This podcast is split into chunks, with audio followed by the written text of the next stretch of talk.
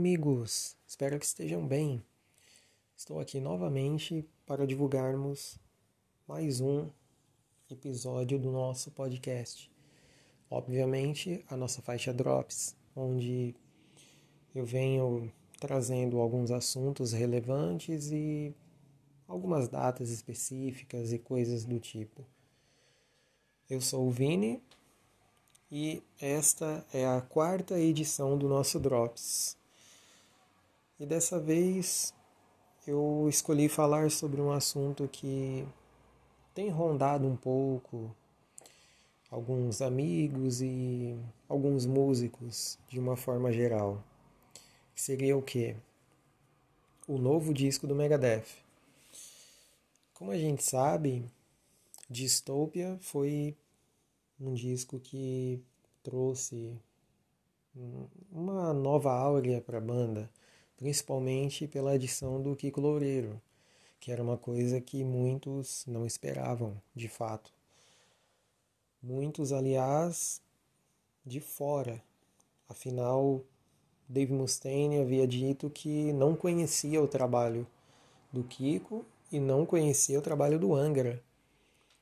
Tanto que houve um bate-papo rápido em algumas mídias em que o, o próprio Kiko Loureiro dizia que o Dave Mustaine ficou impressionado quando chegava perto de algum aeroporto em algum país sul-americano e de repente vinha muita gente em cima para poder falar com ele, para enfim, tecer o que ele sabia, o, o que ele já tinha feito, e aí realmente ele percebeu que o Kiko Loureiro era um, um guitarrista grande. Inclusive, houveram épocas lá no início dessa, do início dessa parceria, né, que o Dave Mustaine dizia que o Kiko Loureiro era o melhor guitarrista desde o Marty Friedman, que todos sabem que é um guitarrista lendário e que é icônico para a banda, principalmente pelos discos que foram gravados ali no começo dos anos 90, obviamente. Mas e esse novo disco? E a continuação de Dystopia, que foi um disco exemplar, excepcional? Um disco que muitos esperavam e já faz um certo tempo, já são quase cinco anos desde o seu lançamento.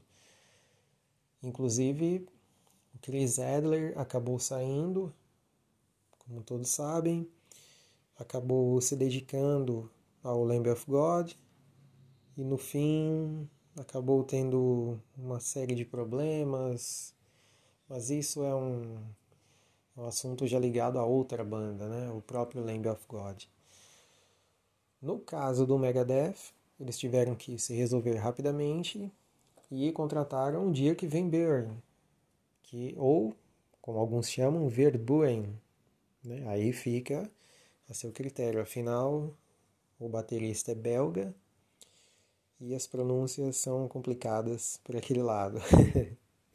Ele é o ex-baterista do Solidwork, uma banda excelente dos últimos anos ligado ao metal alternativo, ao death metal melódico, a um metal extremo técnico.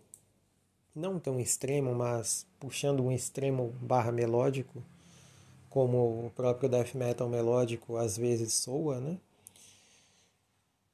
E é um baterista extremamente técnico, muito mais técnico que o Chris. E acredito que seja uma linha, um parêntese, digamos, para se aproximar ao que o hoje infelizmente falecido Nick Menza fazia. Nick Menza, extraordinário. Pegue exemplos em Holy Wars e Hangar 18, que já é o suficiente para mostrar o trabalho do cara. Ou Tornado of Souls, que é uma, uma música excepcional, incluindo para mim, por exemplo, ali o melhor solo que o Marty Friedman fez na carreira. Mas isso muitos também dizem, mas eu gosto de frisar isso. Então, esse novo disco da banda tem um catarse muito bom. Mas o que, que o pessoal vai ficar esperando sobre esse novo disco? Porque é muito complicado você pensar que um novo disco de uma banda veterana irá agradar tanto quanto o disco anterior, que apesar de uma aceitação muito grande, também algumas pessoas reclamaram do excesso de, digamos, digitalização do sistema o Mustaine, obviamente, ele passou por problemas, depois passou mais problemas ainda, recentemente. Todos sabem a luta dele, o quanto ele ficou doente, o quanto ele precisou se recuperar. Muitos achavam que ele nem voltaria. Achavam que o cara ia acabar perdendo a voz de vez. Mas é algo que é progressivo, é algo que ele estudou, ele enfim, ele deu o jeito, né? Ele conseguiu dar um jeito e venceu, né? O que é muito bom. E as suas gravações, as suas linhas, sejam das guitarras, dos solos e principalmente os vocais, voltaram ao normal. Ele conseguiu produzir tudo novamente. Inclusive, um dos motivos de eu estar gravando essa parte do podcast é que ontem mesmo as mídias começaram a relatar sobre uma opinião que ele formou recentemente sobre esse novo álbum estar extremamente pesado a ponto de o David Ellefson não conseguir gravar exatamente em alguns takes rápidos.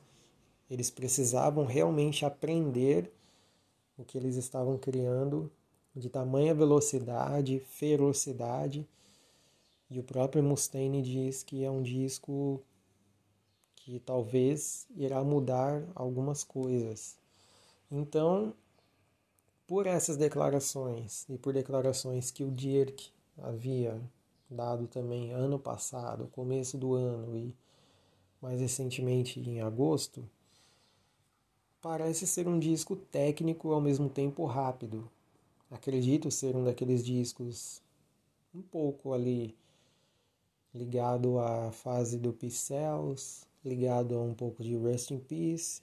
Não creio que terá algo com alguma influência após Countdown to Extinction, como por exemplo Euthanasia uh, e tantos outros ali que acabaram até não agradando no final dos anos 90, culminando na saída do Friedman. Mas eu creio que alguma coisa eles devam estar aprontando de fato ali para impressionar. Porque Distopia serviu muito bem para apresentar o Kiko Loureiro de uma forma mundial para o metal mais pesado, já que ele era conhecido pelo lado melódico. Agora, esse novo disco vai justamente juntar o lado dele cada vez mais denso e também a estreia do Dirk, para mostrar o quanto o cara está dedicado na banda e o quanto ele é técnico. Perto das linhas que ele fazia no solo work, acredito que ele deva baixar um pouco o metrônomo. Mas não não creio que seja algo tão exacerbado a ponto de, de alguém se assustar daquela velocidade da banda, aquele nível, digamos assim, supremo do thrash metal, como a gente vê em bandas até hoje, é, como Death Angel, Exodus, são bandas que rotineiramente lançam discos, né? O Exodus, inclusive, está para lançar um novo disco mas isso já é prometido há alguns 4, 5 anos pelo menos. O último, para quem não lembra, foi em 2014. E é aquilo, né? O fã de Megadeth é exigente. E o fã de Megadeth ele preza por um, por um thrash metal técnico, uma coisa que você espera por linhas interessantes, escalas, você espera por genialidade do Mustaine, você espera por vocais que não precisam provar nada para ninguém, afinal, Dave Mustaine nunca foi um exemplo de vocalista, mas ele deu um exemplo para uma galera nos anos 90, principalmente. Muita gente se interessou pelo estilo dele, por mais que muitos outros o tenham apelidado de várias formas. Uma das mais famosas é que dizem que ele tem a voz de pato rouco, né? Mas é algo subjetivo. Às vezes soa como uma provocação, mas ao mesmo tempo soa como uma coisa diferente. O Paul Baloff não era um puta vocalista também, mas pro thrash metal era algo incrível. Muita gente o imitava. O próprio James Hetfield começou a imitá-lo bem no início, quando a banda ainda iria gravar Kill and All, enfim. E isso acaba acarretando em muitas coisas conforme o tempo passa. Então, o cara não precisa provar mais nada, mas com certeza ele vai querer provar para si mesmo que passando essa doença que ele conseguiu passar e tentando criar um disco melhor do que o anterior, com certeza coisas muito boas irão vir. E obviamente a opinião dos outros músicos também valem a pena, porque é difícil você conseguir trabalhar com músicos tão competentes, mas ao mesmo tempo essa competência ser exacerbada de uma forma geral. Todos conseguirem colocar ali o seu melhor. Voltando ao Dirk, ele disse que estava justamente a palavra que eu usei agora. Estava surreal as gravações. E ficou um nível incrível. Então, eu acredito que esse novo disco vai soar exatamente como deve soar o Megadeth. E é isso, galera. Espero que vocês tenham gostado. Espero que estejam ansiosos também pelo novo álbum. Acredito que ele deva sair até dezembro, caso a pandemia dê uma trégua. E acredito também que os fãs não irão se decepcionar. Afinal, com as pessoas envolvidas em produção, os músicos muito envolvidos, o próprio Dave Mustaine se doando demais a isso, falando que a criação de riffs está incrível, a criação do baixo, a criação da bateria está insana. Tudo isso nos remete a um momento muito bom, talvez um novo auge para a banda, já que nesses últimos tempos o metal não tem encontrado um auge tão grande. Talvez agora seja o começo de um novo auge para a banda, principalmente para o lado americano. Se formos ver, nos últimos 4 ou 5 anos, acabou sendo rodeado por poucas bandas. Então agora seria o momento de um pontapé para que uma grande banda puxe outras bandas e consigam lançar tantas coisas relevantes como o próprio Megadeth lança desde Dystopia e os anteriores.